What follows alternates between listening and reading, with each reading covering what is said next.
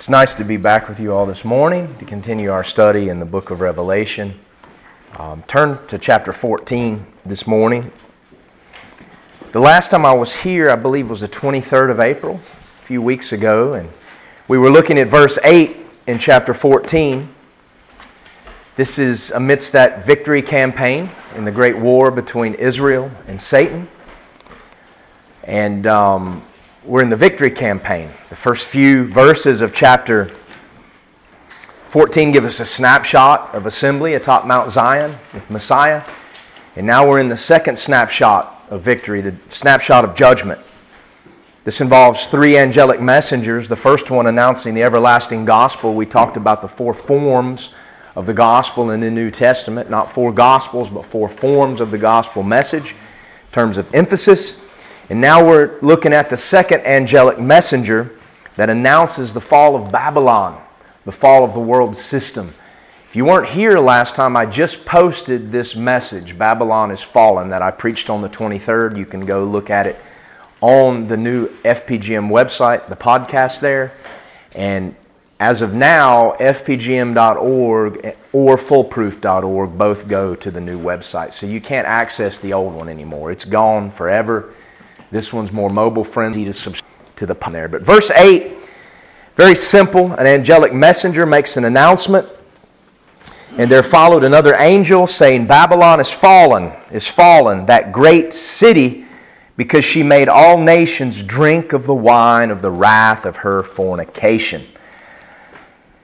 Last time we talked about this verse. Does it indicate that the literal city of Babylon will be rebuilt?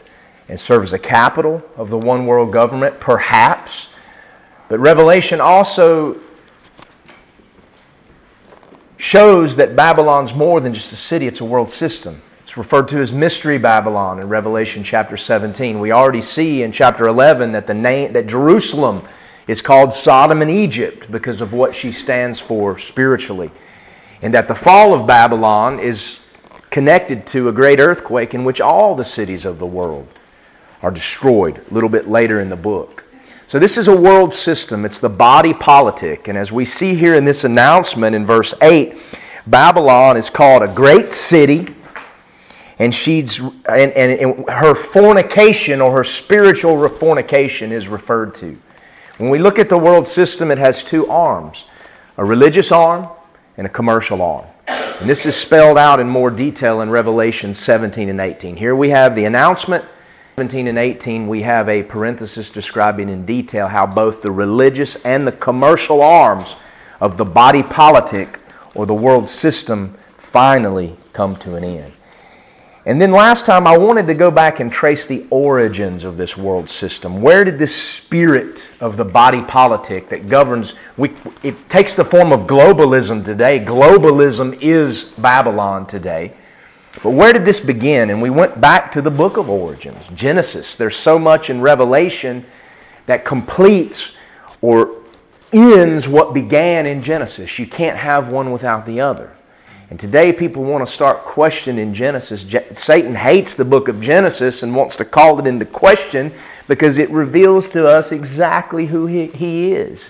And it reveals to us his tricks. If we're familiar with Genesis and the origin of not just God's creation, but all the wicked, evil spirits of the age, then we can recognize it.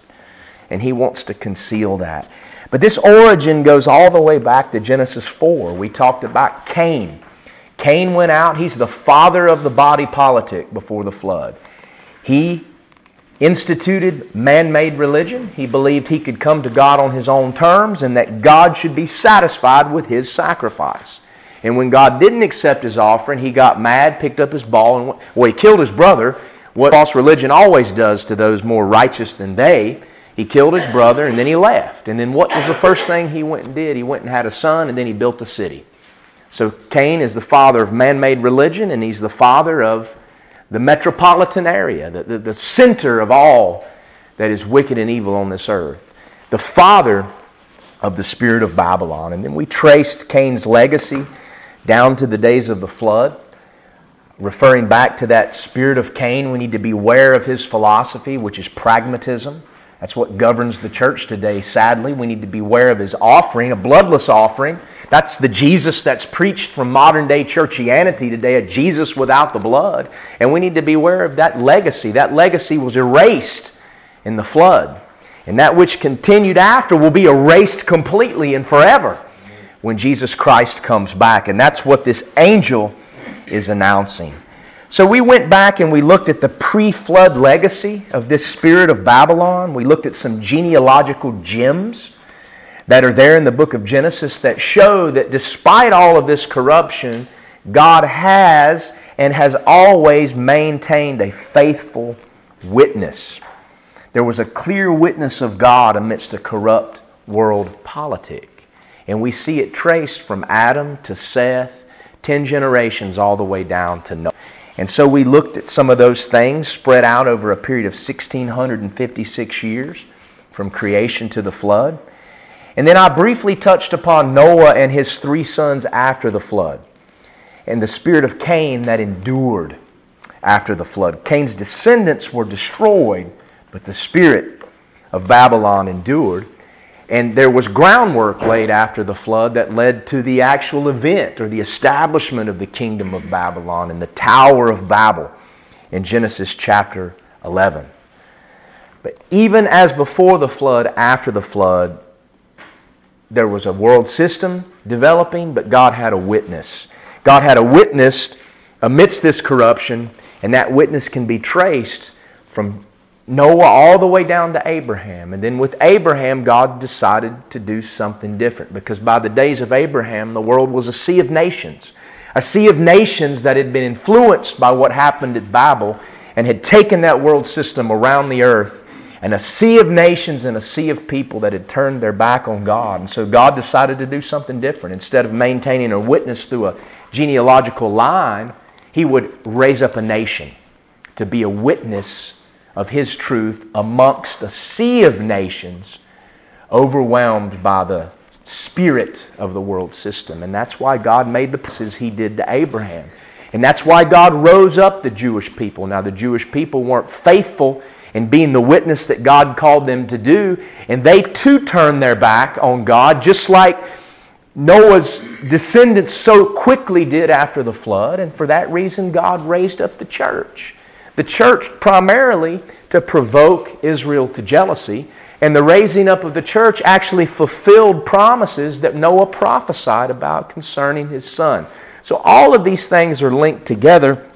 And today, I'd like to continue to trace this world system that is, its, its fall is announced there in Revelation 14.8. And I want to continue to trace this world system today after the flood. I want, we've gone from Adam down to Noah. Now I want to go from Noah all the way to Abraham, Isaac, and Jacob. And then we're going to bring it to Revelation 14. 8. Now, why would we take time to do this? I mean, I know people that have preached through Revelation really quickly.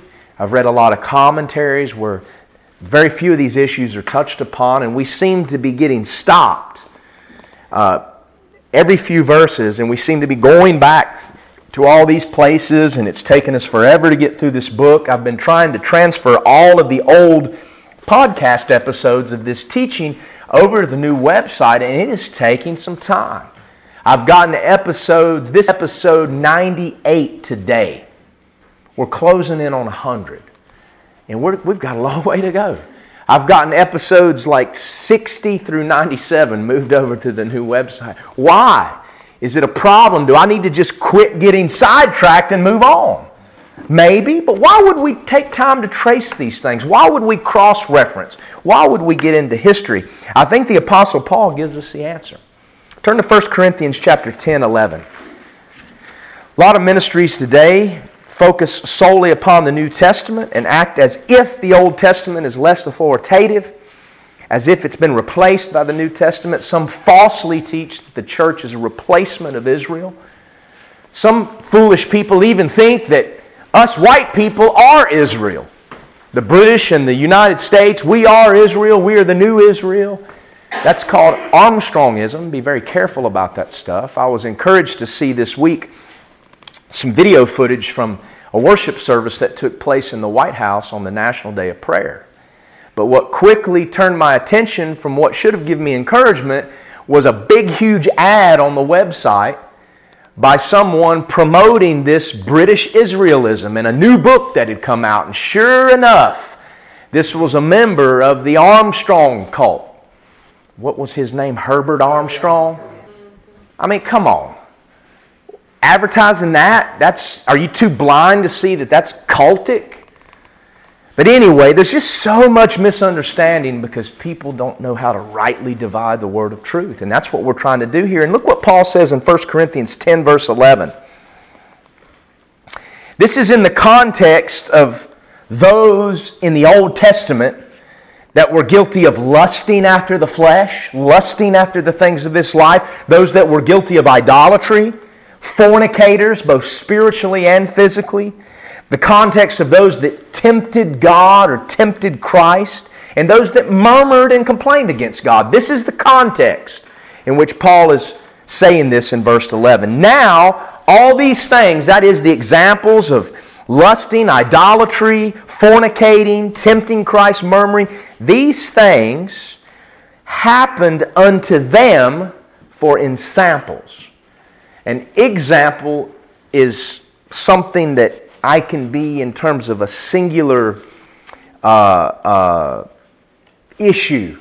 Maybe I'm an example of boldness. Maybe not. Maybe I'm an example of someone that opens his mouth too quick. An ensample is someone that is an example in a whole lot of areas.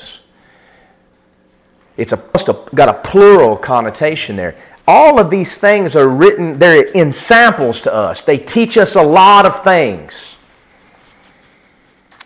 And they are written, he's referring back to the Old Testament, for our admonition. So when we look at these spirits and we trace them and we look at examples in the Old Testament, it's an ensample to us. It has a lot to say to us, not just about commercialism or lust, but about spiritual fornication, about murmuring and complaining. And Paul says they are written, that is, the Old Testament testimonies of how not to do something or how not to please God, are written for our admonition. What's an admonition? It's a warning, it's a rebuke.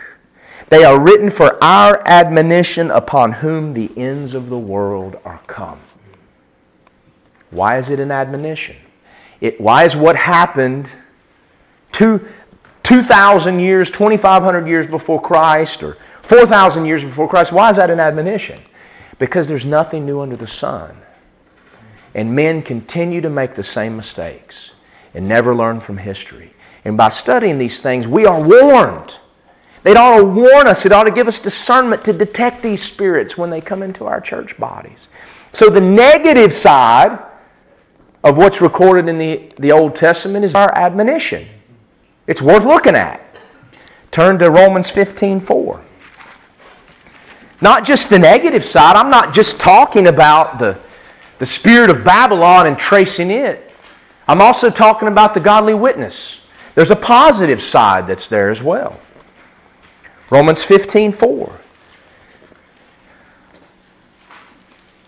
This is in the context of Messiah or the witness of God, in which Paul says this. Romans 15 4. For whatsoever things were written aforetime, Old Testament, concerning Messiah, the witness of God, were written for our learning, that we through patience and comfort of the Scriptures might have hope. When we find comfort in the Scriptures, looking at God's testimonies, the comfort of the Scriptures plus patience, that means waiting on God, just like God's faithful witness did throughout history, equals what? It equals hope. Where does hope come from? Not by watching election results, not by caring what a bunch of French people that have a history of foolishness decide in some election that I could care less about, but it's all over them. Who cares? Let them have cake, my opinion. That's famous quote by French queen years ago. But uh, where do we find hope? Not in the news media. We find it through patience and the, and the um, comfort of the Scriptures. It's written for our learning. So these things are written to warn us and to teach us. The negative warns us, the positive testimony of God and the witness He preserved uh, teaches us. That's why we go back and do these things. That's why the Old Testament is important. That's why we should dig deep and not just blow these things off as irrelevant genealogies. Nothing in there is irrelevant, or God wouldn't have put it in there. So that's why we go back and study these things. And today I just want to go back to the book of Genesis. And I want to talk about God's witness after the flood and yet how the spirit of Cain endured and led to the story we're all familiar with in Genesis 11, which is the Tower of Babel. Turn to Genesis chapter 9.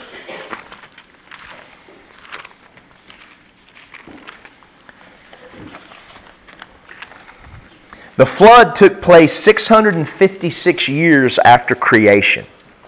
And there was a witness that God maintained after the flood through all that wickedness, from Adam through Seth down to Noah. Ten generations. Enoch was the seventh from Adam. Enoch was taken out, a type of the church. Okay? Um, the descendants of Cain were a type of the world system. We have Methuselah who died the year of the flood. His name was prophetic, a faithful witness. We have Noah preserved through the judgment of the flood, a type of Israel.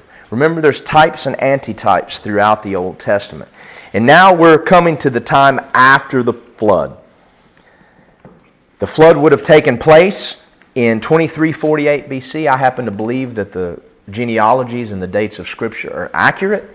I happen to believe that very strongly that observable scientific evidence is uh, there's plenty of it to confirm a young earth. That's not foolishness. Those that mock and scoff at that uh, are listening to science that's been corrupted by political education. Science, it's not science at all. Science is supposed to be observable.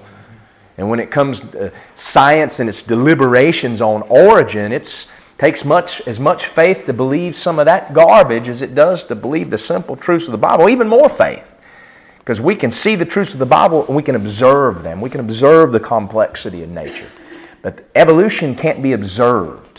Adaptation, microevolution can be within species, but not macroevolution. Not life coming from non life. These things are not observed. Just because some proteins or DNA, not DNA, but proteins or amino acids can seem to form in a petri dish doesn't mean that life comes from non life. It's amazing what people want to believe, but that's the world system. It's going to say and do what it wants to believe. Cain's going to convince himself what he wants to believe despite clear revelation from God. But look at Genesis 9. God made a covenant with Noah. He put the rainbow in the heavens as a reminder of his promise. The rainbow is that symbol that uh, the homosexuals have usurped, and they've taken a what we traditionally understand as a seven-color rainbow, made it six colors, the number of a man. I believe that's all done on purpose, and um, have usurped that symbol of God's faithfulness. But then in verse 18, this is after God's covenant with Noah. He was told to go out and be fruitful and multiply and spread across the earth It says in verse 18, And the sons of Noah that went forth of the ark were Shem, Ham, and Japheth. When we see these three sons listed in the Bible, it's always in that order Shem, Ham, and Japheth. many of us think that means that Shem was the oldest, and Ham was the middle, and Japheth was younger. We would naturally assume that. That's not the case. And Ham is the father of Canaan. The land of Canaan is where Abraham went. The people of Canaan are the ones, or the descendants of Canaan are the ones that were overthrown by Joshua and the Israelites. They were told to completely destroy them. These are the three sons of Noah, and of them was the whole earth overspread. And Noah began to be a husbandman, and he planted a vineyard. And he drank of the wine and drunken, and he was uncovered within his tent. And Ham the father of Canaan, saw the nakedness of his father and told his two brethren without. And Shem and Japheth took a garment and laid it upon both their shoulders and went backward and covered the nakedness of their father, and their faces were backward. They respected him enough they wouldn't even look at him in that state. And they saw not their father's nakedness. And when Noah awoke from his wine, he knew what his younger son had done unto him. So Ham saw this, and instead of Ham respecting his father and doing what his other two brothers did, he went out and told them about it. He didn't need to go tell them. Why didn't he just do what Shem and Japheth did? There's no reason to go out and blab about it. That's what he did. And Noah knew what his younger son, so Japheth is the, I mean, Ham is the youngest. That's what that word younger means in the original language. So Ham is the youngest son. He's always listed in the middle, but we know here he's the youngest. Noah knew what his younger son had done to him. And then Noah said, Cursed be Ham? No. He knew what Ham did by blabbing his mouth, but when he prophesied, he didn't curse Ham. He said, Cursed be Canaan who was Canaan. Canaan was his grandfather, or grandson, the son of Ham. Cursed be Canaan, a servant of servants shall he be unto his brethren. So you have a grandson of Noah being cursed, and his descendants are being cursed here to be servants of their brethren. And he said, or Noah, Blessed be the Lord God of Shem, and Canaan shall be his servant. Shem was the middle son. Blessed be the Lord God of Shem. Shem was obviously prophesied to be a priest of his family here, a minister of his, of his family before God, just like Job was of his family and his friends, just like Melchizedek in Genesis chapter 14. So here we have an indication that Shem would be a priest, and from him would be a priestly people. Verse 27 God shall enlarge Japheth and he shall dwell in the tents of Shem. Shem being a priest, his tents would be priestly tents, and Japheth would dwell in those tents spiritually. And Canaan shall be his servant. And Noah lived after the flood 350 years, and all the days of Noah were 950 years, and he died. So we learn some interesting things here. Shem, Ham, and Japheth are always listed in that order. Shem is given prominence when those names are listed, but Ham is told, it's said here that he's the youngest. It's Ham's son that is cursed. We don't really know why. This could just be a prophetic statement by Noah under the inspiration of the Holy Spirit, just like Abraham when he told Isaac God will provide himself a lamb there in Genesis chapter 22. Or the reason why Noah was naked in the state he was found in could have had been something to do with his grandson. Some have suggested that his grandson was wicked and his grandson found him drunk and uncovered him and committed a homosexual act there. And that is, Noah's son found it and covered it up and went and blabbed about it. I don't think you can necessarily get that from the scriptures. There's a prophetic element here.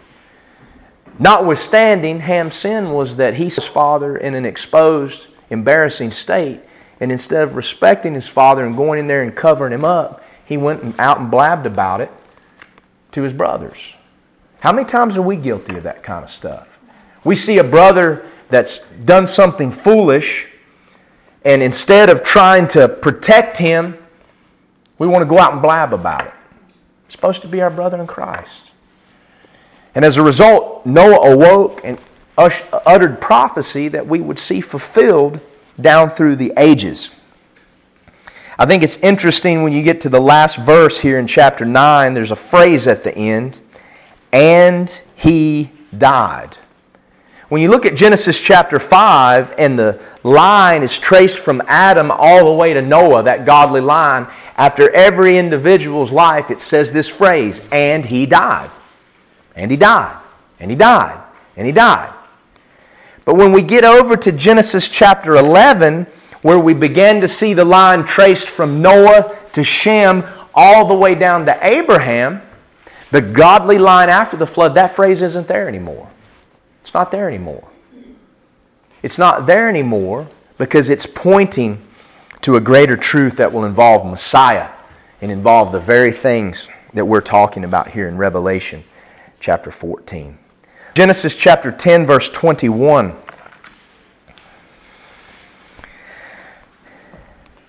Unto Shem also, the father of all the children of Eber. That word Eber is where we get the word Hebrew from. It means a wanderer. The brother of Japheth the elder. Even to him were children born. So in Genesis 10:21 we learn that Japheth was the oldest son, Ham was the younger or the youngest son, and Shem was in the middle. But yet it's always listed Shem, Ham, and Japheth. Shem is the one that's blessed. Ham is in the middle. There doesn't seem to be any blessing there in Genesis chapter 10, but he's in the middle. And then Japheth is at the end. So the order of names doesn't always tell us who was born first, and we'll see that with Abraham later. But as far as Noah, after the flood, he lived 100 or 350 years. Noah died two years before Abraham was born. So there's a lot of overlapping of lives here that we see when we actually look at the text and the genealogies that sheds light on what was going on. Tradition says that after this event that happened, this embarrassing event that happened to Noah in Genesis chapter 9, that he and his wife migrated east and in 350, you could father a lot of children. That they migrated east uh, into the Orient, today's Orient, and they fathered more children who became the fathers of what we would call the Mongolian peoples or the East Asian peoples, the same that migrated out from Asia down into Southeast Asia, up into J- Japan and China, and then a- across a probably some sort of land bridge into North America and are the fathers of a lot of the Native American peoples. When you look at the table of nations in Genesis chapter 10, a lot of the world's peoples are covered except for the Mongolian peoples.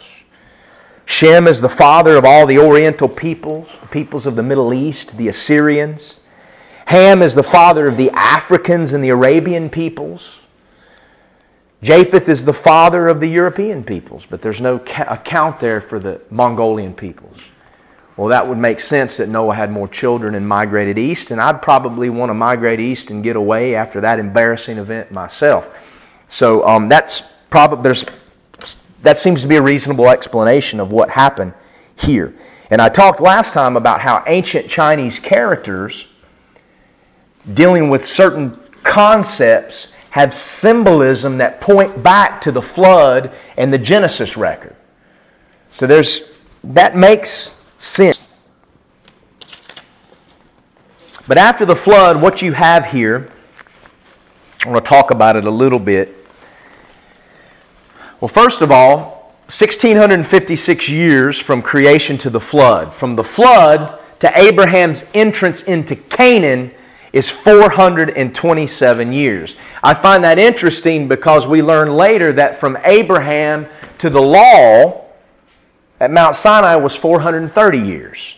So we've got basically two blocks of time that are almost the same from the flood to Abraham and then from Abraham to the law. Okay? So the flood would have happened in, I keep having to look back at my notes, 2348 BC Abraham went into Canaan in 1921 BC. So we have a period here of 427 years. Noah had three sons. Japheth was the eldest, Shem the middle, Ham the youngest. And when we look at the genealogies laid out there, we see names in the uh, genealogy of Japheth, Gog, Magog, Meshech, Tubal, Togarmah, others. These became the fathers of the European peoples. It's interesting because when we look at Japheth's descendants here in chapter 10, we see seven names that pop up in another place in the Old Testament Mag, Tubal, Meshech, Togarmah, Tarshish, and Sheba and Dedan. These are names that pop up in the great prophecy of Ezekiel 38 and 39 about this invasion that comes into Israel in the last days. That's connected to white people, that's connected to European peoples somehow. And it's involved with uh, uh, uh, uh, Arabian peoples as well, or Muslim type peoples today. Most Arabian peoples are Muslim. So that's all tied together somehow. And we start seeing these alliances now between Russia and Iran and Syria. You start to see how these things could take shape. When we want to look at the identities of these names in Ezekiel, we go back to Genesis 10 and see where they came from. So uh, Japheth's the father of all the European peoples. Our ancestry would go back to him, most of the people here in this room. Shem, it said, had five sons. And the one that's highlighted is a son named Arphaxad. And from Arphaxad down through Eber, Eber is the one that we get the word Hebrew from. Abraham was called Abraham or Abram the Hebrew. That word Hebrew comes from the man Eber. From Arphaxad to Abraham was 10 generations. Just, uh, or not for Shem, from Shem to Abraham is 10 generations. Just like Adam to Noah, 10 generations. And then we've got Ham, and we have in, uh, let's see here, let me find my, my place.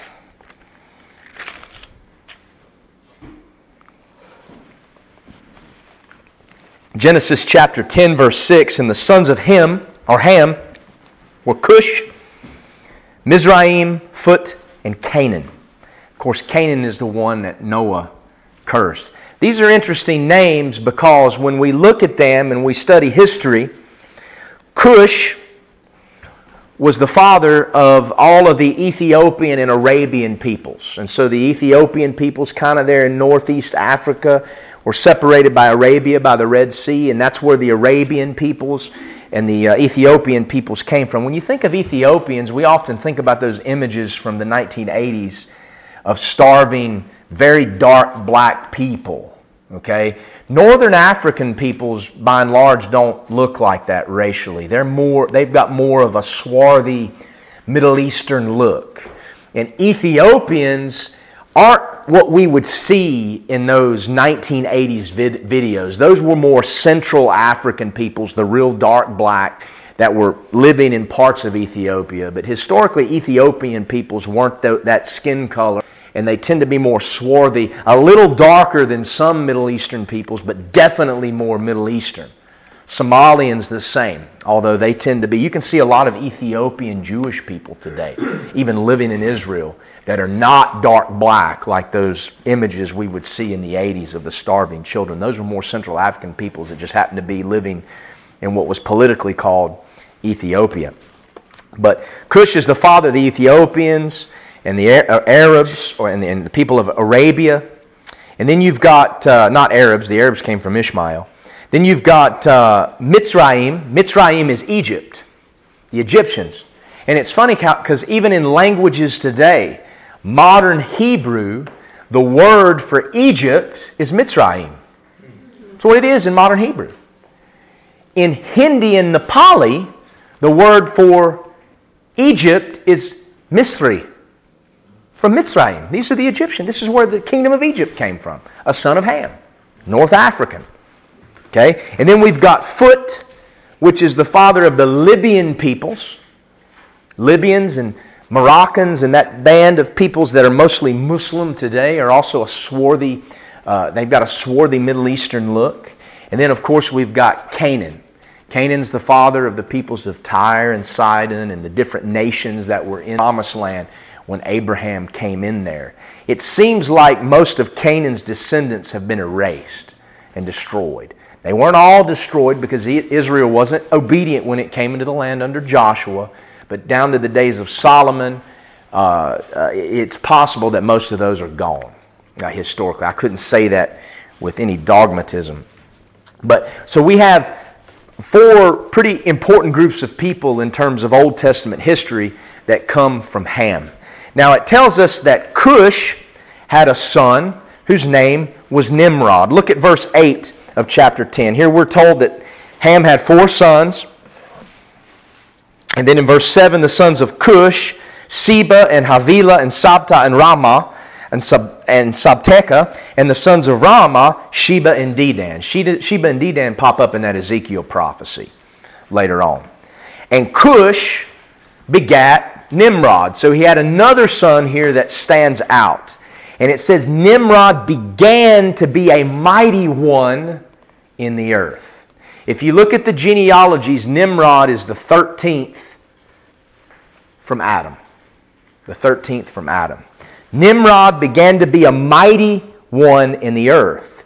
He was a mighty hunter before the Lord. Wherefore it is said, even as Nimrod, the mighty hunter before the Lord. Now look at the next verse. And the beginning of his kingdom was Babel. And Erech and Akkad and Kalne in the land of Shinar.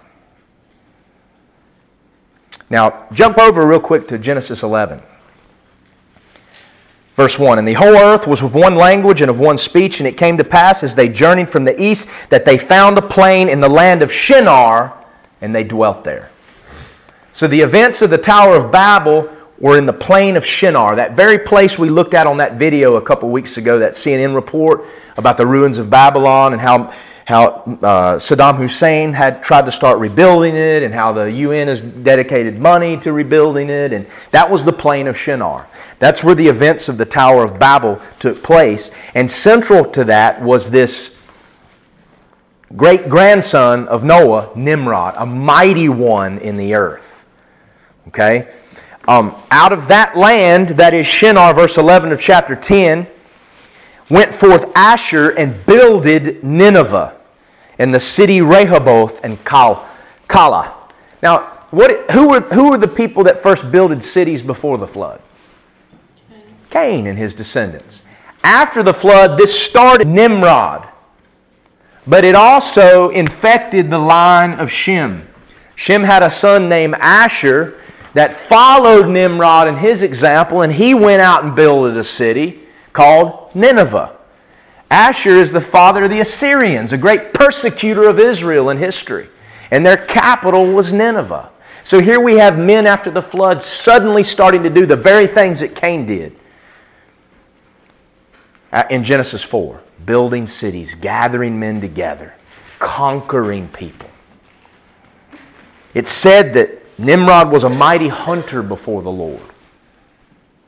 Tradition says that he was one that loved to hunt and he would get bands of people and they would, he, would, they would, he would train them about how to chase and hunt down the animals. And by default, these uh, abilities that were gleaned from hunting were easily used later on after Babel to conquer people that now spoke different languages. He was mighty. He's referred to in history and secular history as Ninus or the first king of ancient Babylon. Very interesting. I would say that after the flood, Nimrod, this 13th from Adam, is the spirit of Cain that endures after the flood. He is the father of all political and religious marriages that have happened ever since. A very clear example of that being the Roman Catholic Church that goes back to Constantine. What Constantine did by marrying Christianity with the politics is exactly what Nimrod did by marrying false religion with worldwide commercialism. And the spirit of Babylon in, in uh, Revelation chapter 17 and 18 has a religious element and a commercial element. The world system is the marriage of the spiritual with the commercial. Always been that way. And Nimrod, is a father. He went out and builded a city. The beginning of his kingdom was Babel.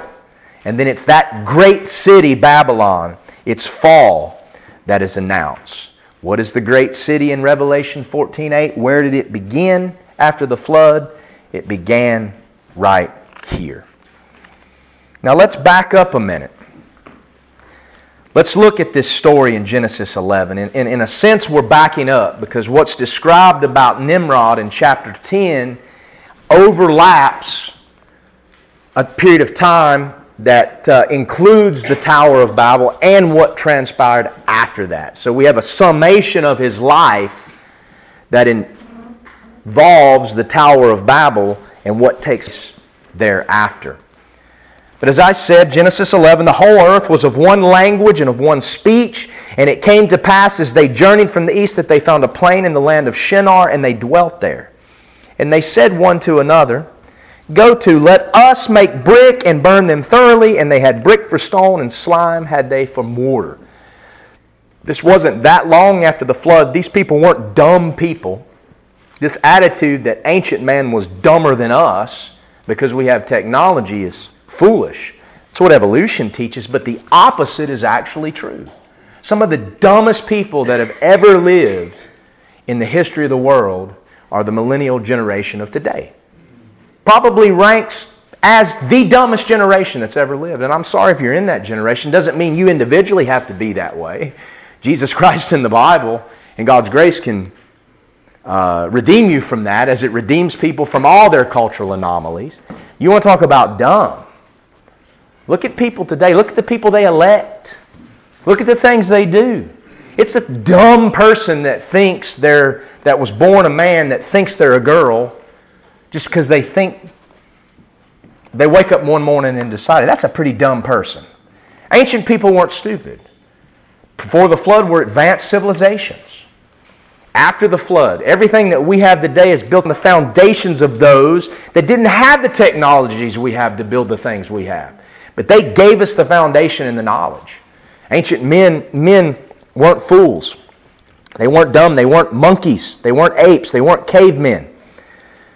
Very soon after the flood, they went to build a city and a tower whose top may reach unto heaven, verse 4. And let us make, let us make us a name, lest we be scattered abroad upon the face of the whole earth. God told Noah and his sons to spread out. But men, their descendants, very quickly, their children grandchildren decided they didn't want to do that. They had a better way. We're going to do it our way.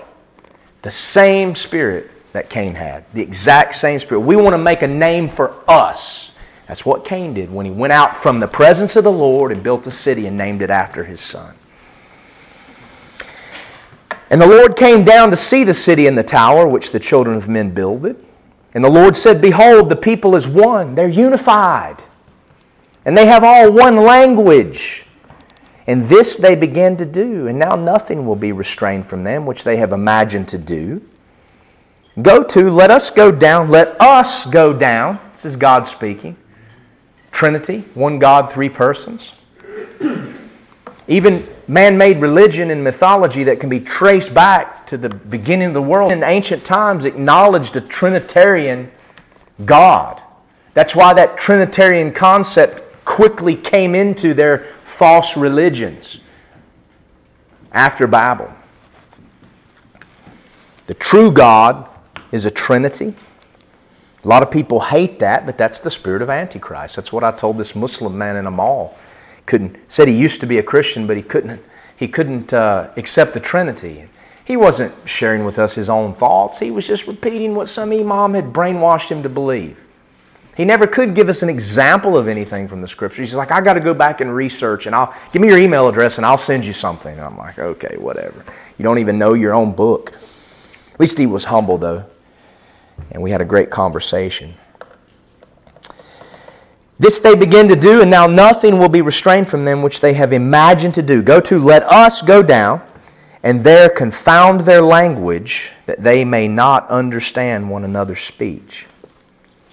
So the Lord scattered them abroad from thence upon the face of all the earth, and they left off to build that city. Therefore is the name of it called Babel, because the Lord there did confound the language of all the earth, and from thence did the Lord scatter them abroad upon the face of all the earth. God told Noah and his sons to be fruitful and multiply and to scatter. They refused to do it. God's going to get his way eventually. And he scattered them. And he scattered them at Babel. At Babel, we saw the unity of man coming together, unity and tolerance, that we might make a name for ourselves, and that we may build a tower to reach unto heaven, and that we may be gods. That's the spirit of today's globalism. There's nothing new. God stepped into space and time, He didn't even have to lift a finger. There wasn't even a battle. He just confounded their languages. And when their languages were confounded, they were forced to spread out because they couldn't understand each other.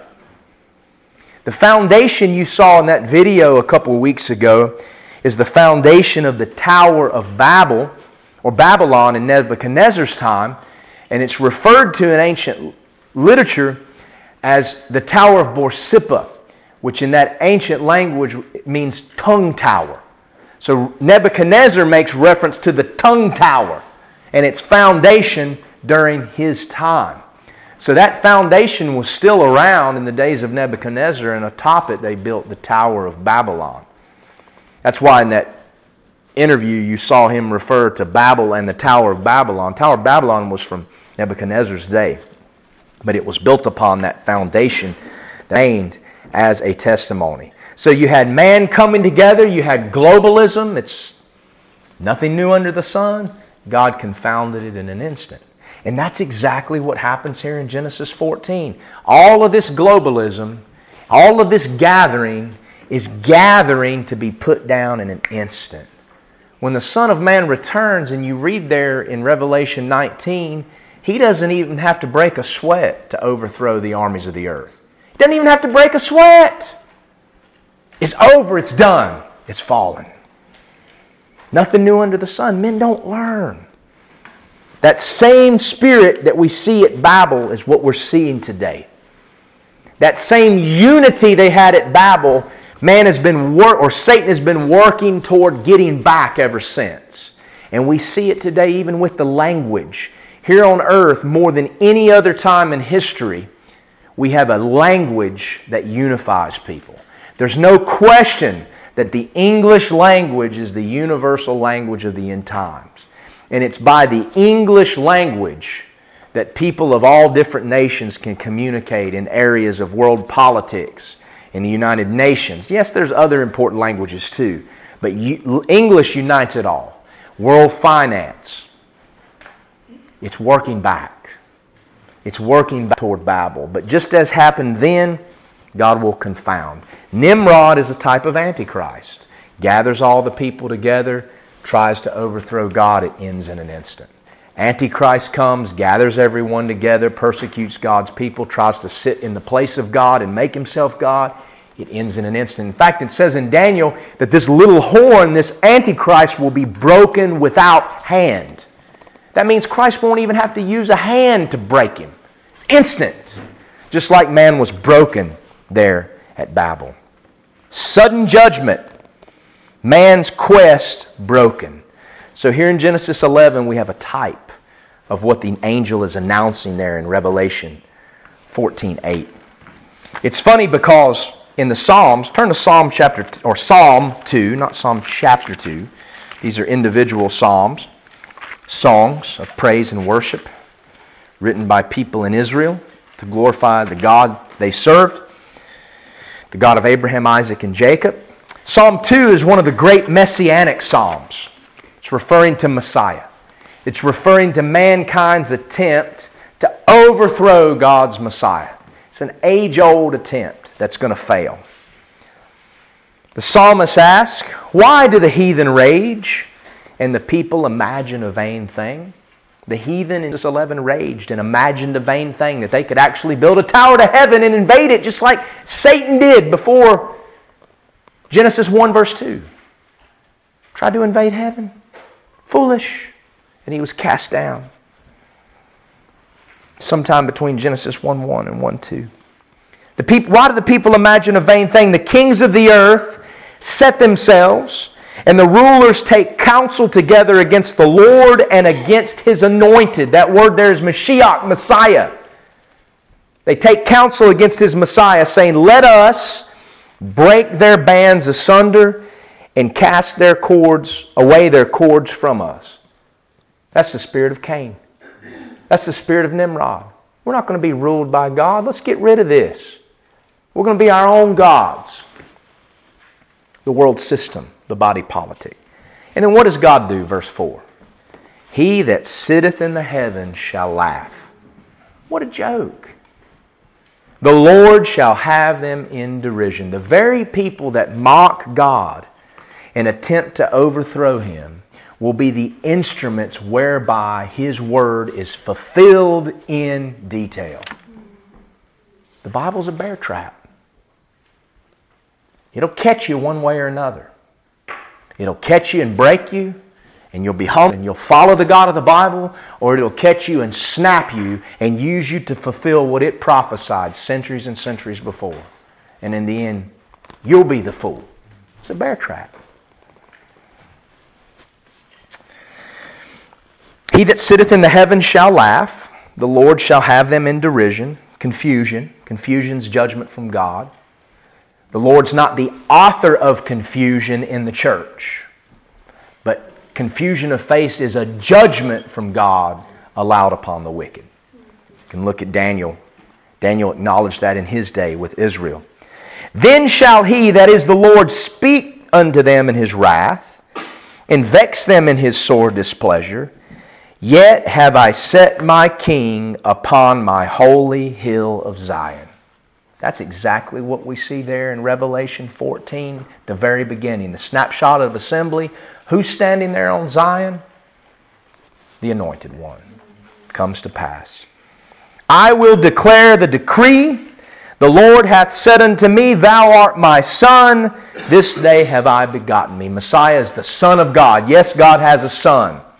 And if he doesn't, you have no hope.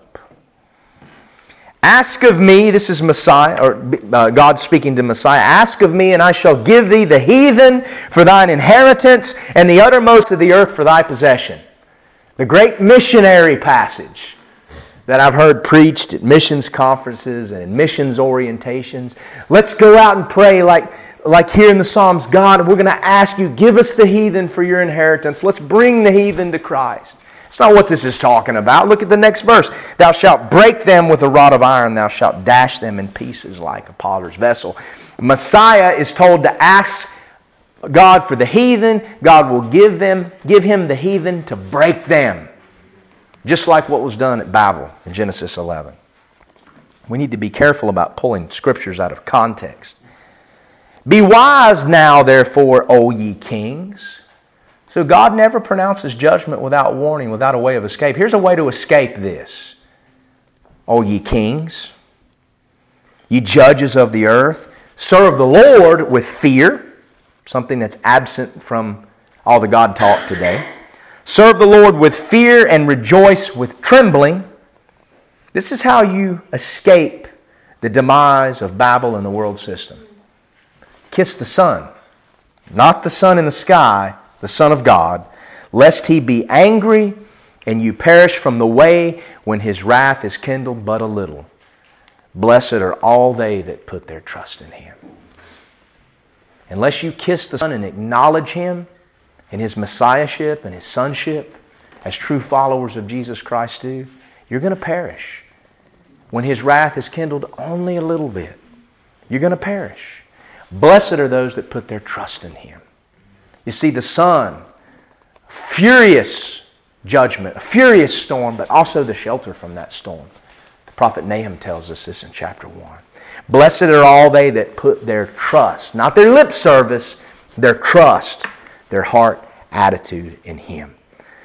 So, as God dealt with Nimrod and the people gathered at Babel, He declares in the Psalms prophetically that He'll deal the same way with the spirit of globalism and Babel that culminates in the days of Revelation. Globalism today is the spirit of Babel. Globalism began in the plain of Shinar, and it's endured in one form or another ever since. Now, it's kind of interesting when you go back and look at historical records and the religious mythology of ancient kingdoms. Um, the worship of Baal or Baal worship, the false religious system can be traced back to this period as well. You had Shem, who the servant of the Most High God. Blessed be the Lord God of Shem. He was entrusted with preserving the knowledge of the true God after the flood. But quickly, his relatives turned from the true God, just like Cain and his descendants did, just like even some of Adam's descendants did except for that one faithful line. And then they were all corrupted by what happened in Genesis 6, except for Noah. Same thing happened after the flood. Men turned from God. When you look at some of these historical records, you can find reference to this man, Cush. Cush is noted as the founder of Babylon. So he was inevitably involved, this son of Ham was inevitably involved with what happened in Genesis 11 the gathering of the people. He was the founder of Babylon or Babel. There are other names that he is given in, his, in, in, in other cultures. He's referred to as Baal or the sun god. Baal is where we get the word Baal in the Old Testament. And he's also referred to in Greek and Roman mythology as Hermes or Mercury. The word Hermes uh, in, um, in terms of its linguistic root simply means son of Ham. So we have this religious mythology pointing back to historical events.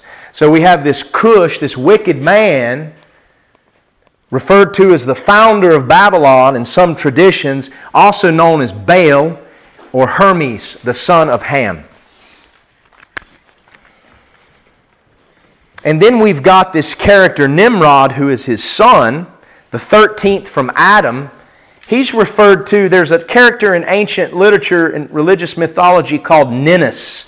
Ninus is considered the first king of Babylon.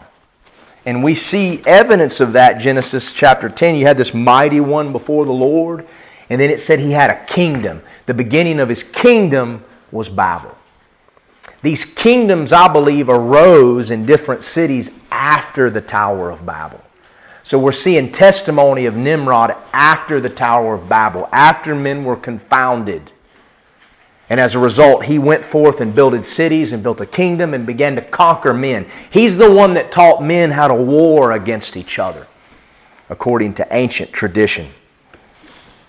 Some of it coming from the Jewish historian Josephus. Well, it's said that this Cush married a woman. Her name was Semiramis. She's referred to in history or alluded to as the Queen of Babylon or the Queen of Heaven. We find in the prophet Ezekiel, the Queen of Heaven, Jeremiah as well. She's referred to or known in other traditions as Rhea, which means the goddess mother, the mother goddess. Or sometimes she's called Cybele C Y B E L E. Sybil, and she's pictured in ancient uh, artifacts as having a turreted crown that kind of looks like a wall with towers, the goddess of fortifications. She was the queen of Babylon, and it said that she was the one that pushed to have a wall built around the city, what remained after the Tower of Babel incident. These cities that were built didn't have walls until Babylon, the goddess of fortifications. Um, now, when we look at the Cush, the Semiramis, the Nimrod triangle there, what we have here is a mother that eventually married her son.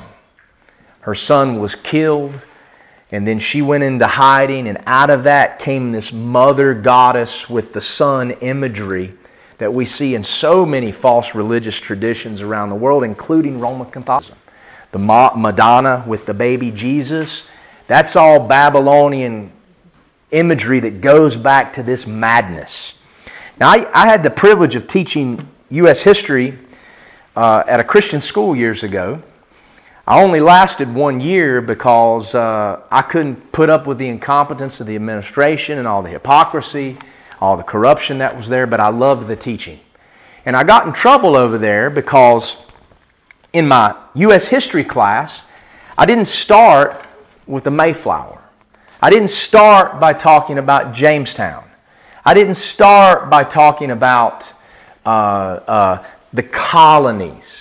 I started with this the Tower of Babel the spirit of Babylon. And I, I quickly summarized all this down to the days of Pentecost. If you really want to look at U.S. history and its spiritual legacy, we've got to start with Pentecost.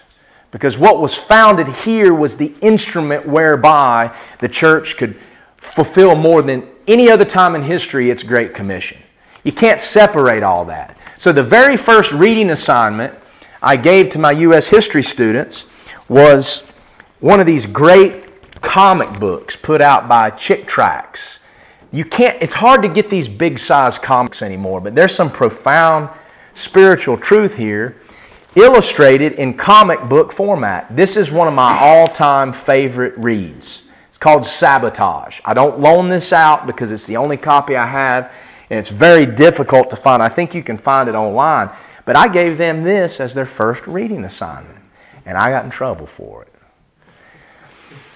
I had good reason there. Um, I have want to share with you a little little segment of this. Uh, let me see if I can get the little segment from this book today because it talks about some of these events and they're summarized in a nice layman's format and they're taken from a variety of ancient sources. I've read some of these sources that are uh, referred to here.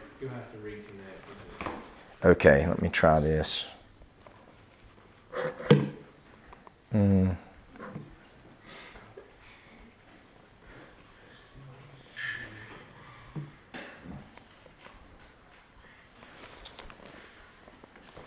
Okay. Sabotage. Now, basically, the storyline here is you have this seminary student who's really excited about learning about the Bible and getting trained how to preach so he can go out and serve the Lord on the mission field. And he gets in the seminary. And he's got this Greek professor that every other, every other word seems to be questioning what he's got in his English Bible. How, you know, it's translated this way, but a better translation is this. And then the professor goes into all this. We don't really have the Word of God today. You need to teach your congregations that the King James is the Word of God, but it's really not. The Word of God's in the original manuscripts, and those don't exist anymore, so we really don't have it. And really, we are the ones that have the answers by studying the languages and all this kind of madness. This, uh, uh, what Jesus calls the Nicolaitanism that he hates.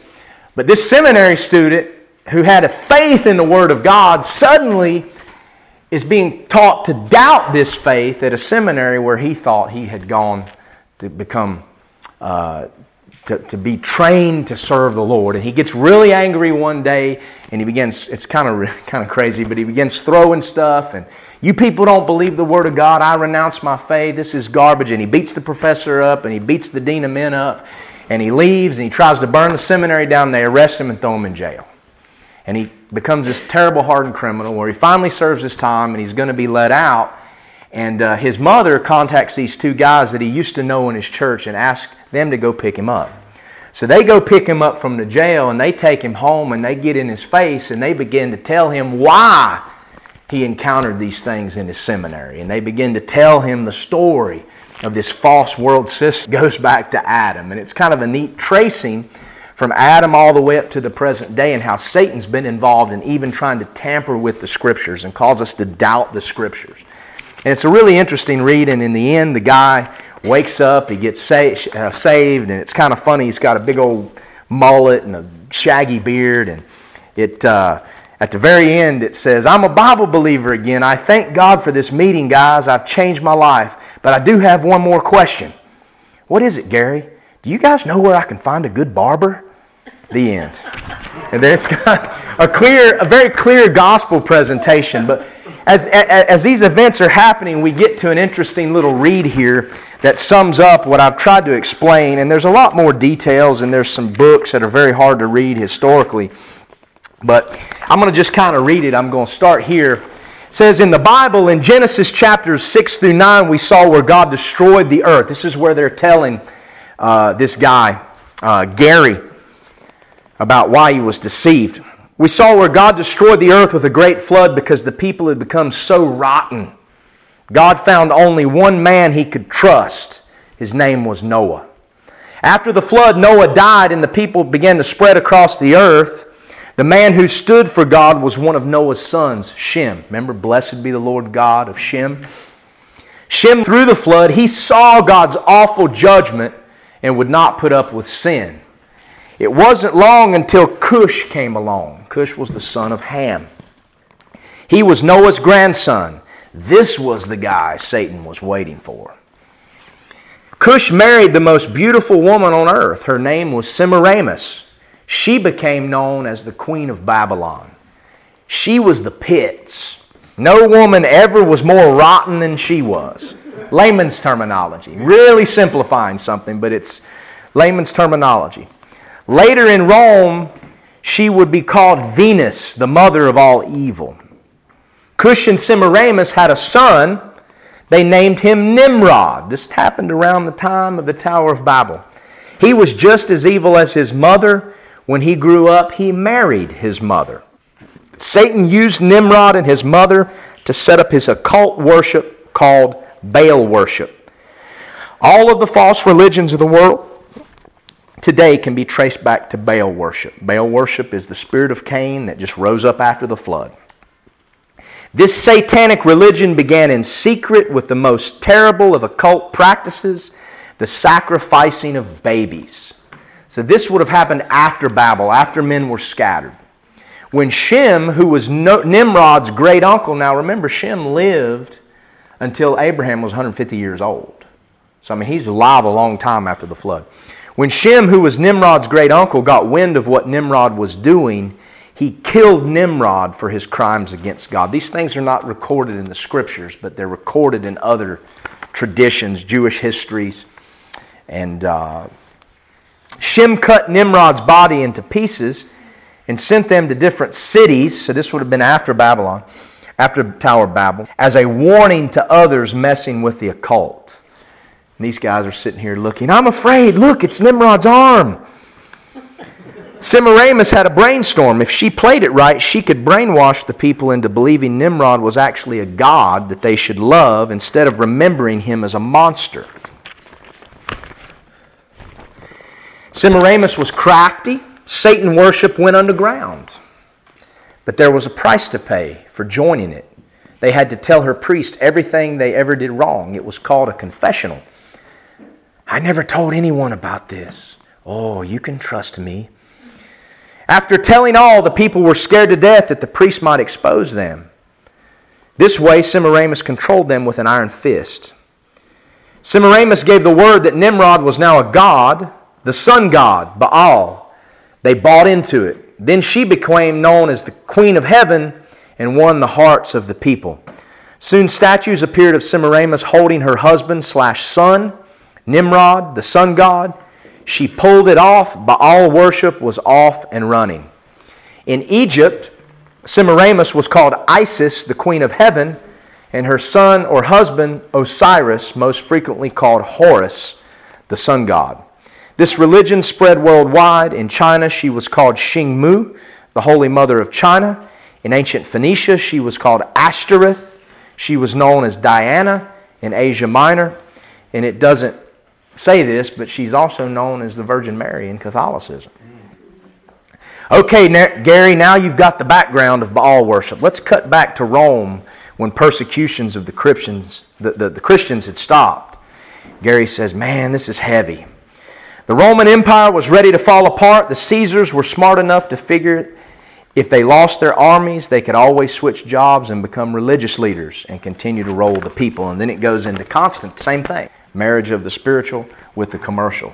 So, this is kind of the context of what's going on here in a very simplified form. And this is very simply uh, summarizing ancient religious records and mythologies. You know, if you go back and study a lot of myth- mythological religious traditions from various places around the world, you'll find a flood story. You'll find a story of, of, of a world that was destroyed by a flood by God or the gods, and there was one person that was spared in a boat with his family. Those things aren't evidence that the Bible is just another man made myth. It's evidence that all of these traditions sprang from an original truth, of which the Bible bears witness. So we have some very evil individuals going on here Cush, Semiramis, Nimrod. It's in this context that the Tower of Babel occurs. And then after the Tower of Babel, when men are spread out, it tells us that the beginning of Nimrod's kingdom was Babel. And then Erech and Akkad and Calneh. The fact that he went out and built other cities means that this was after the Tower of Babel. So we have Genesis 10, and then when we get to Genesis 11, we see the Tower of Babel. We're kind of backing up and giving a little more detail. Just like happens in Genesis chapter 2. Genesis 1, kind of back up, give more detail. Exactly what happens in Revelation.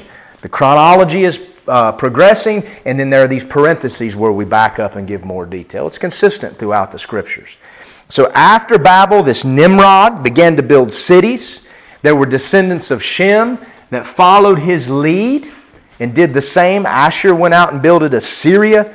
And these became the foundations of the great ancient kingdoms that would come along, some of which would persecute God's nation, the people of Israel.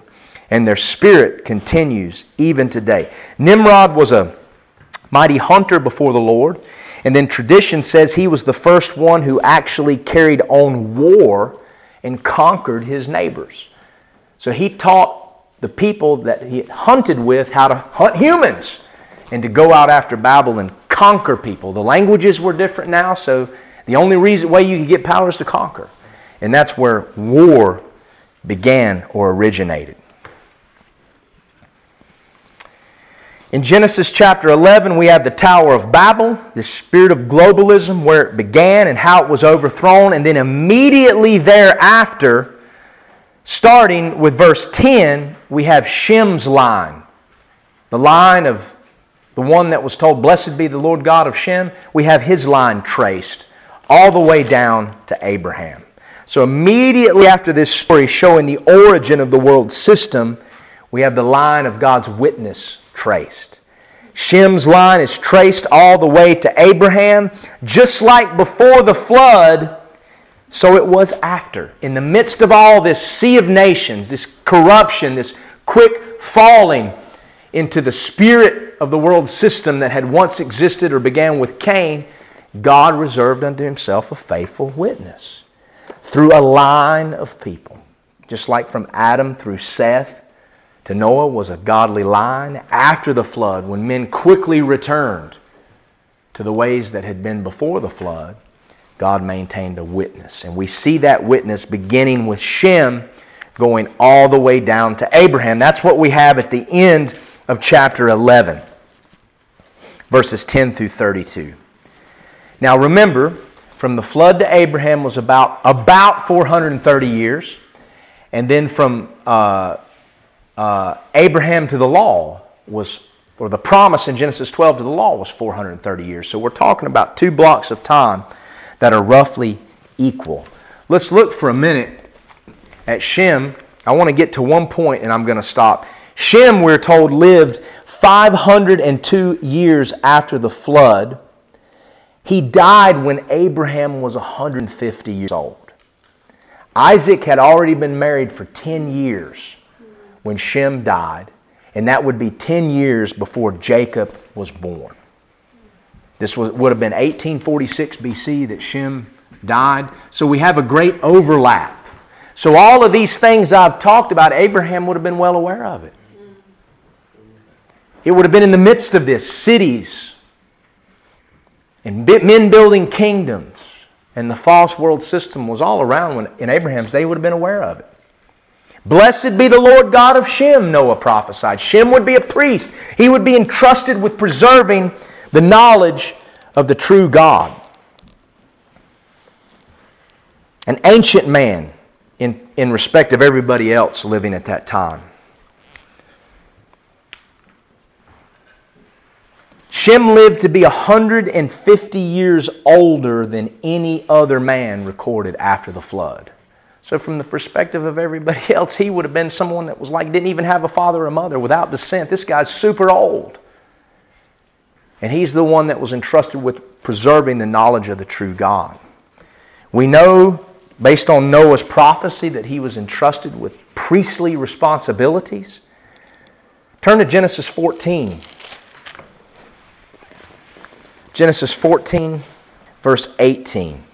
Abraham, Lot was captured by some of these wicked Canaanite kings. Abraham got a band of his servants together. They pursued him to the ancient city of Dan, and Abraham got Lot back and fought a great battle and won. And as he was coming back, it says in verse 18 there, and Melchizedek, king of Salem, brought forth bread and wine, and he was the priest of the Most High God. And he blessed him and said, Blessed be Abram of the Most High God, possessor of heaven and earth, and blessed be the Most High God, which hath delivered thine enemies into thy hand. And he gave him tithes of all. Abraham tithed a tenth of his spoil to Melchizedek, who's called the priest of the Most High God. in Abraham's day. Turn to Hebrews chapter 7.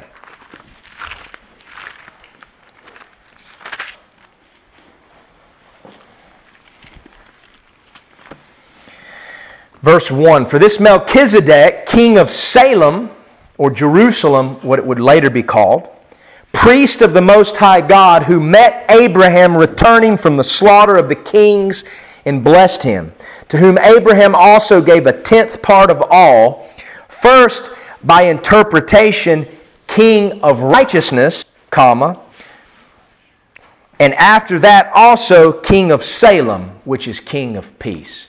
Here we have Melchizedek referred to in Hebrews as a type of Christ. Melchizedek was king of righteousness and yet king of peace. He was a type of Christ. And here we have references to both of Christ's comings. Christ came once as a king of righteousness. What he did on the cross and through his burial and resurrection, even his baptism, it said, was to fulfill all righteousness. And then he's also a king of peace. The peace doesn't come until he returns the second time. You know, why is Jerusalem called the city of peace? It's never been a place of peace. In fact, when we're introduced to Melchizedek here, the king of Salem, it's in the context of a battle and a slaughter of Canaanite kings. There's never been peace in Jerusalem. Why, is it, why does the Bible call it the city of peace? Jerusalem's been fought over by more more armies and more nations than any other nation in history.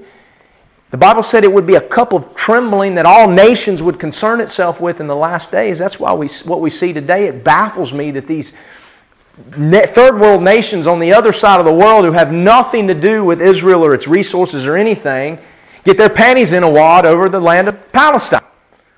It's because God said it would be a cup of trembling. It's never been a, a place of peace. But why is it called the city of peace? It's called the city of peace because it's there where all wars will end. It's there where all wars will end because it's there that Christ Jesus will step into space of time and put down this world system. And from that point forward, there will be peace. So we have an allusion to the first two comings of Christ here. And then look at verse 3. This Melchizedek, who was he? Without father, without mother, without descent, having neither beginning of days nor end of life, but made like unto the Son of God, abideth a priest continually. So this is not talking about Christ. He was made like unto the Son of God. He wasn't the Son of God in the Old Testament. Melchizedek wasn't Jesus. Melchizedek was a type made like unto the Son of God in that he was a king of righteousness, a king of peace, and he abided as if he had no father or mother or no descent. Well, who would that possibly be? If we know that Shem lived to be 150 years, uh, lived till Abraham was 150 years, we know he was there in Genesis 14. We know he was entrusted with preserving the knowledge of the true God. From the perspective of everybody living in Abraham's time, you have a man that lived to be 150 years older than any other man after the flood. He would certainly have appeared to have been someone without descent, without father, without mother, especially if Noah and his wife migrated across the planet. A type of Christ. Here we have Abraham giving tithes to Shem, one of his ancestors, and acknowledging the Most High God. And then Shem blessing Abraham and confirming what had been promised to him in Genesis chapter 12 that God had a purpose for him in a sea of nations, God would raise up a nation from Abraham to be what Shem had been from the days of Noah down to the flood. Now, Noah, as I said earlier, probably migrated east. He's not in the picture now. He literally obeyed what God told them to do in Genesis chapter 9. Noah literally obeyed. God said, be fruitful and multiply and bring forth abundantly in the earth and multiply. Well, Noah went out and did that. And so he uh, wouldn't have been around. So Shem would appear to have been someone without father, without mother. Um, Shem had five sons. I'm going to quit. Just give me one second. Shem had five sons. One of those, Asshur, hooked up with Nimrod and builded the city of Assyria. Syria pops up in the Bible. Jonah, prophet Nahum, the kings that try to carried away the northern kingdom later. We have five listed Elam, Asshur, Arphaxad, Lud, and Aram. Nothing's really said other about these people. But Arphaxad is the third one listed as Shem's descendants, and it's through him that the line is traced down to Abraham in Genesis chapter 11. I just want to share something interesting here. This third son, Arphaxad, is unlike his, least his other brother. He doesn't go out and build a city and get hooked up with all that. There's a godly line here. Um, a faithful line amidst an unfaithful political system. Arphaxad died 13 years after Abraham entered into the land of Canaan. So Arphaxad died when Abraham was 88 years old. So this man, this, this man would have lived, this grandson of Noah would have lived all the way up until after Abraham went into Canaan. So it would have been before Isaac was born, but till Abraham was about 88 years old. And then we're told that Arphaxad had a son when he was 35 years old named Salah.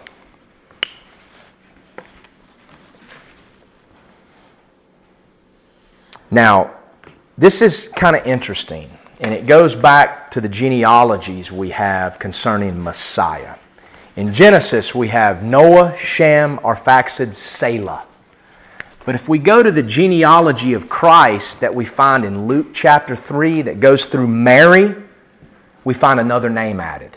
And people have always poked fun at this and say this is proof that the Bible's wrong and it can't be trusted. Turn to Luke chapter 3, verse 36. If you'll just bear with me, I know I'm running a little long, but we don't have an evening service, and I'm still getting done a lot quicker than James's church will get done, or got done earlier. They're quite a bit ahead of us. May they may still be going on over there.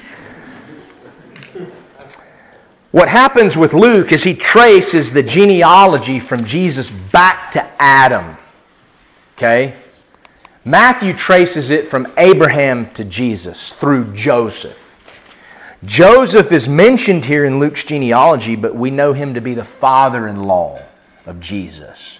So, this is the genealogy of Mary. They both go back through David. We see where they cross lines in the days of Zerubbabel. We talked about this back during the Christmas season. See this genealogy here, and Luke is tracing it from Mary, and Joseph is listed as a son in law. We've got several son in laws. Joseph, we talked about Rhesa being a son in law. Uh, Zerubbabel had a daughter that was numbered amongst his sons. And then this daughter would have married Rhesa. Rhesa would have been a son in law, and they gave birth to the children. One line would go down to Joseph, one line would go down to Mary. The messianic lines crossed in David's day, from Mary and Joseph, and in Zerubbabel's day. And we're tracing it all the way back to Adam. And when we get, let's look at verse 34 talks about Judas, which was the son of Judah, which was the son of Jacob, which was the son of Isaac, which was the son of Abraham. Okay, we're familiar. Which was the son of Terah, Nahor, Saruch, Ragau. Remember, these spellings are a little bit different because they're in Greek. And the Greek word and the Hebrew word are a little different, but it's the same people. Ragau would be Reu. Uh, Phalec, which was the son of Heber, it's the same as Eber, which was the son of Salah or Salah, which was the son of Canaan which was the son of Arphaxad. So here we have a Canaan that's listed as the son of Arphaxad. Of course, in the Old Testament, we see that name spelled like this. Remember, in Noah's genealogy, it is right here. So the spelling's a little different. But what in the world is that? Can Luke not get, he gets it right with everybody else what, what in the world? That's not in the Old Testament. We have an extra name. And it's funny when you look at genealogies, if you include Canaan in this line, as Nimrod was the 13th from Adam in that line, a type of Antichrist, Canaan would have been the 13th in the line traced from Luke, messianic line from Adam down to Canaan. Now, what does this mean? We're told in Genesis that Arphaxad had a son named Salah when he was 35 years old. So, how in the world could Salah be his grandson? Is that possible? Where does this Canaan fit in? Well, we've already seen in Luke's genealogy that there are the presence of father in laws. And so it's reasonable to conclude that this Arphaxad only had daughters. And as a result, Canaan married in, and Selah was actually his grandson. Is that even possible? Yeah, it's real possible. After the flood, Arphaxad at 17 years old could have fathered a daughter, fathered another one at 18, fathered another one at 19. And it became obvious that he wasn't going to have any sons anytime soon. His first daughter then could have married at 17 years old and fathered this Selah at 18 years old, and Arphaxad would have been a 35 year old grandfather. Very possible. But who was this Canaan? The 13th from Adam, here Nimrod's a type of Antichrist. Is it possible that the 13th through the godly line could have also been, or could have been a type of Christ? Who is this Canaan? Well, we have a Canaan here in Ham's line, remember Noah prophesied, Cursed be Canaan, right? Cursed be Canaan. He was cursed. Of course, he became the father on one side of all the Canaanite peoples. Oh, this is kind of hard to erase, I know the night's the day's late, but just give me one moment. I'll show you something kind of neat, and then we'll end. Here we have Noah.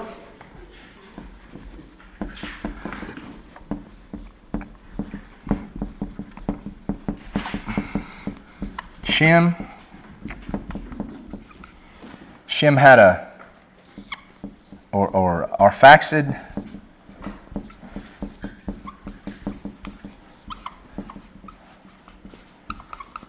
Daughter and Selah.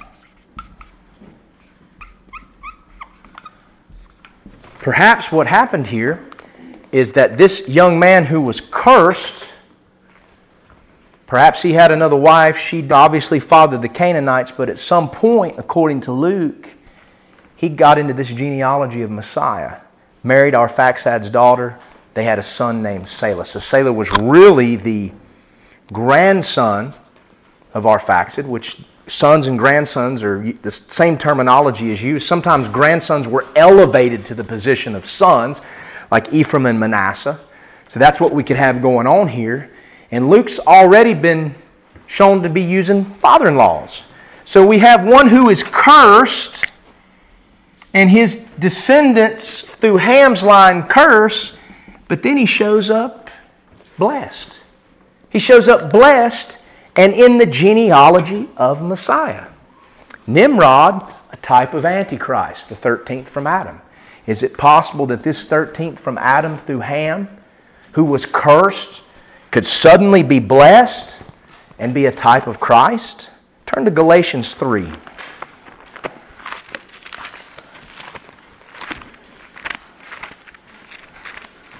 Oh, I'm, I'm definitely beating Matthew's record today. Mm-mm. Galatians 3, verses 13 and 14.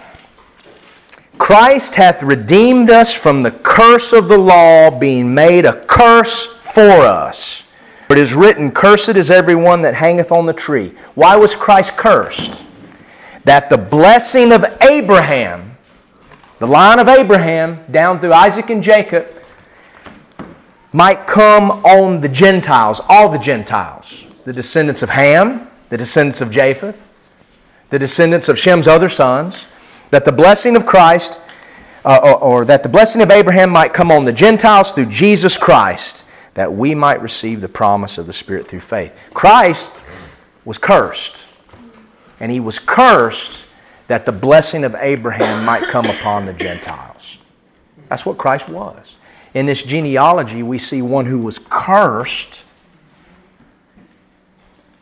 and yet blessed by being brought into the messianic line. And as a result of that messianic line that would go through Selah all the way to Abraham, Isaac, and Jacob, the children of Israel, down to Messiah, all the nations would be blessed. So, in a weird way, you have the 13th of Adam through Ham uh, the 13th from Adam through Ham, Nimrod being a type of Antichrist and that globalist spirit that falls in Revelation 14.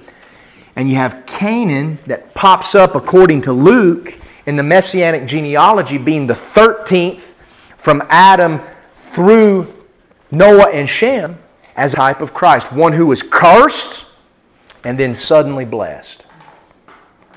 I just find that interesting. I wouldn't fight and die on that hill, but there is a Canaan, and it makes sense that it's this one here. One who was cursed is suddenly a father in law in the genealogy of Christ, just like others who were cursed. Rahab was a Canaanite, a descendant of Canaan.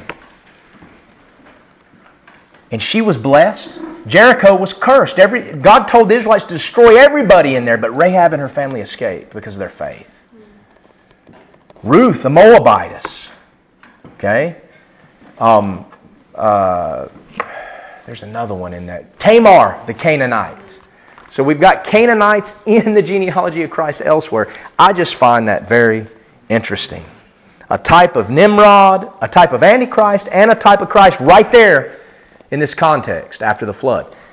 Seed of the serpent, Genesis 3, Antichrist, seed of the woman, Genesis uh, 3, Messiah. It's always been there. This uh, Salah died 18 years after Isaac was born, 1878 BC, I believe. Salah would be the father of Eber. Eber is where we get the word Hebrew.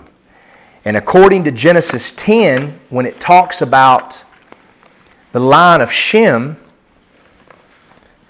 this Eber is very important. Genesis chapter 10, verse 2 says, um, I'm sorry, 10 verse 21 says, Unto Shem also, who was Shem? The father of all the children of Eber, the brother of Japheth the elder, even to him were children born. So this Eber is obviously very important. He lived a long time, and his name denotes wandering, traversing, crossing over. It's the opposite of what men like Nimrod did. They settled down and built cities. Eber was a wanderer. Abraham in Genesis 14 is called Abraham the Hebrew. He's a descendant of Eber. Eber was alive. In fact, Eber doesn't die until Jacob is 19 years old. He outlives Abraham by four years. That's where the word Hebrew comes from a wandering people. In contrast to those that settled down in cities and followed the world system. And it's from Eber the Hebrew or the wanderer that Abraham would come. And the nation that God would raise up out of a sea of nations would be a wandering people that God brings out of Egypt and puts in a land and puts them there. And then they're scattered. And all of that stuff is to us an example a warning, and a comfort of the Scriptures. Babylon has been here from the beginning of time.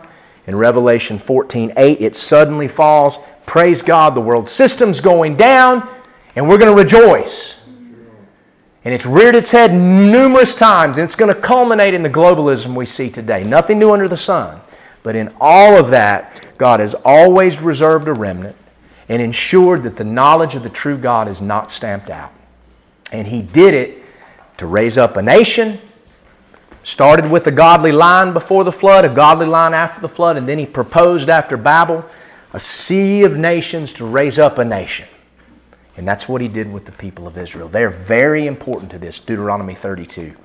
And I'm going to talk about that next time. And then, of course, the church spiritually is a part of that as well. We are here to be a witness amidst the corruption. Just like Noah, just like Methuselah, just like Enoch, just like Shem, just like Arphaxad and Salah and Eber and Peleg and Reu and Serug and Nahor. We don't want like Terah, Abraham's father, who was just like Solomon, knowledge of the true God, part of the line, but then he turned to other gods.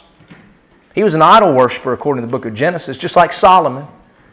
We're here to be a witness just like Abraham was. All of these men in the midst of darkness, in the midst of the body politic, having hope because one day this corrupt system will fall. The world system will fall. Does anybody have any questions? Definitely beat the record today. I hope you guys don't mind. I, am sorry to go long, but I just find this stuff very interesting. We'll pursue next week. Uh, we're going to talk a little bit about the rest of this line down to Abraham, and then I want to look at Abraham and Lot and Sarah and how they're connected. Bring it down to the 12 tribes of Israel and why they are important, even in all of this history that takes place before that. And then um, I didn't. This sermon spread across two notebooks, and then I want to bring it right back to Genesis or, or Revelation 14, and how the fall of Babylon is described elsewhere in the Scriptures, Daniel chapter 2. And we can rejoice in those things. Let's pray. Thank you, Father, for this time of your word. I know it's been long, but um, it's nice to take time out to study your word. And uh, I, I, know that because we've been willing to hear and listen and hear today, that you'll bless this beautiful day that remains for us. And bless our food and the time of fellowship, multiply it to our strength and nutrition. And um, Lord, I just pray that we wouldn't be hearers of the word, but doers of the word. And we, we too live in dark times, Lord, like other men of old did. And may we be a May it be said of us like it was said of Shem Blessed be this body of believers. Uh, blessed be the Lord God of this body of believers, like it was said of Shem long ago. Thank you for those examples we can look to and find comfort and hope. Thank you for those examples that we can look to and find warning and admonition. May we have ears to hear. In Jesus' name I pray. Amen.